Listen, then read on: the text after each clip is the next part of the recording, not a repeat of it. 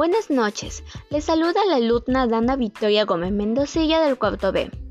Como ya sabemos, la pandemia ha ocasionado un mayor nivel de sedentarismo y la disminución de realizar actividad física en nuestra vida, lo cual nos expone a problemas de salud como el sobrepeso, la obesidad, la hipertensión y males cardiovasculares, que constituye factores de riesgo para desarrollar casos de COVID-19.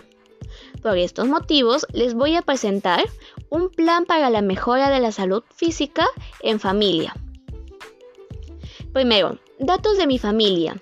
Integrantes. Mi mamá, Sheila María Mendocilla Blas, de edad 40 años.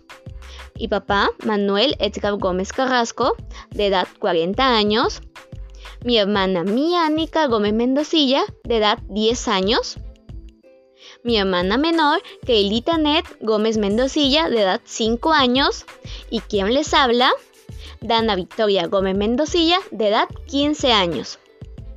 Segundo, diagnóstico.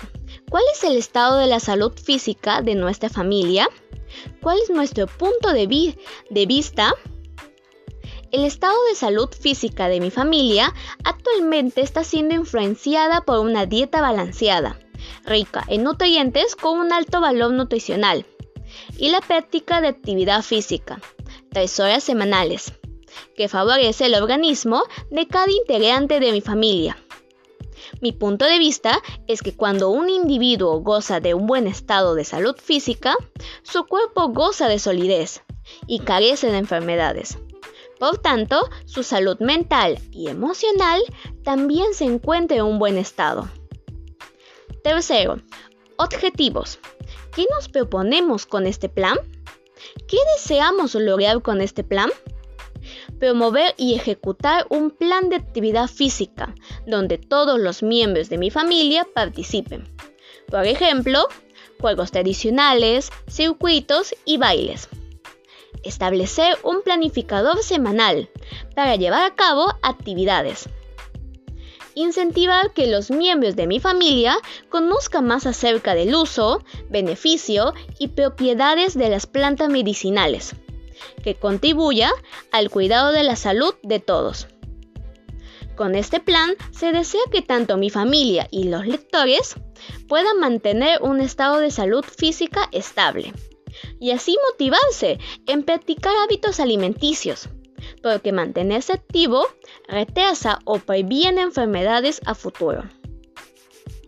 Cuarto, justificación. ¿Con qué finalidad elaboraremos este plan? ¿Qué argumentos podremos utilizar para justificar el plan? En el contexto de la pandemia nos hizo replantear sobre la importancia del sistema inmune en organismo y que muchas veces este se debilita por las personas que practican malos hábitos alimenticios y no realiza actividad física constantemente. Por ello es necesario realizar un plan para la mejora de la salud física en familia.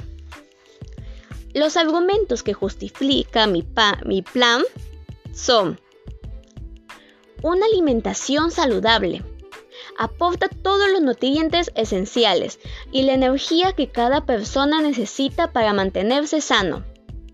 El ejercicio físico regular permite afrontar la vida con mayor optimismo, mejor disposición, mejorando el estado de ánimo y reforzando la autoestima. Quinto, las acciones del plan. ¿Qué acciones realizaremos para lograr los objetivos del plan? Primera acción. Escoger un espacio limpio, libre de obstáculos y ventilado para realizar actividad física. Se realizará las semanas 1, 3 y 4. Segunda acción.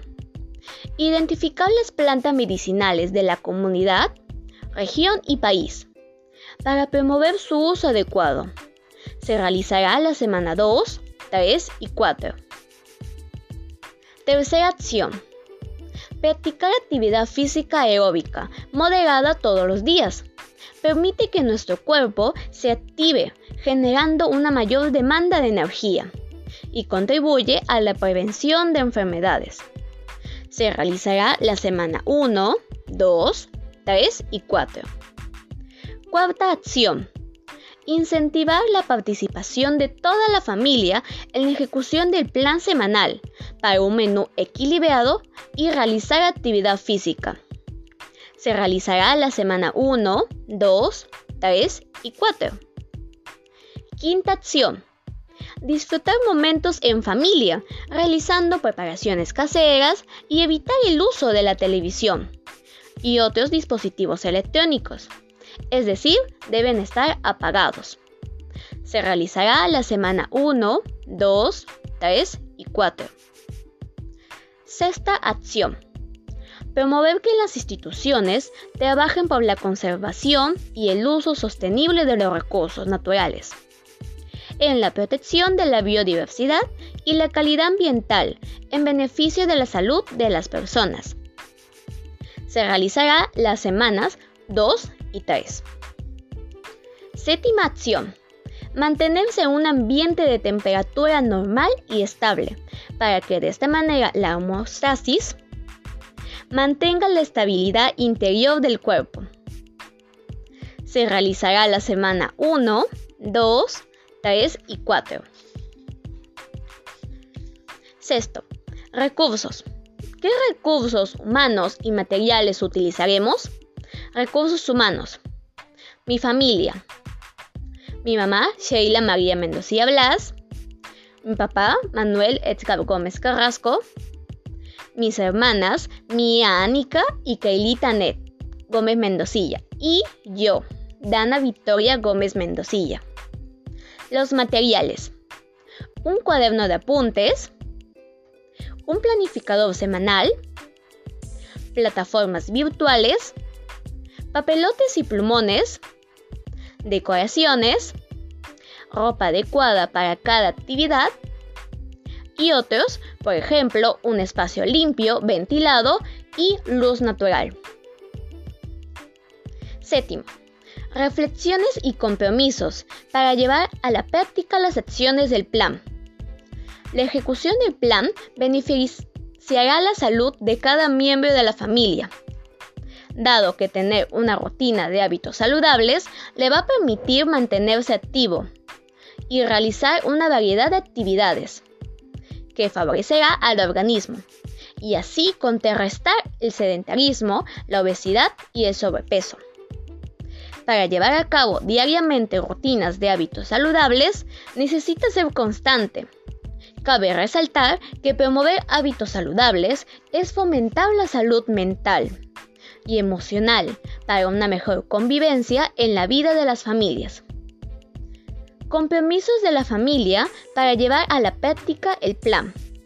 ¿Qué responsabilidades tendrá cada integrante de la familia para que el plan sea exitoso?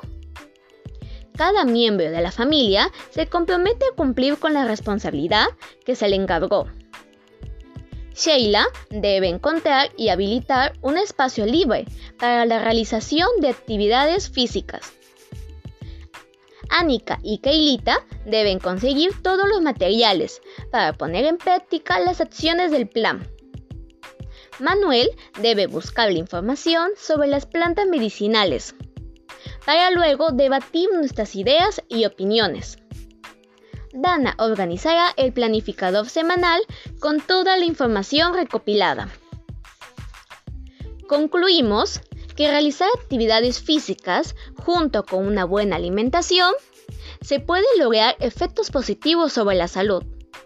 Cabe resaltar que estas prácticas no deben tener un impacto negativo en el ambiente y en la salud de las demás personas.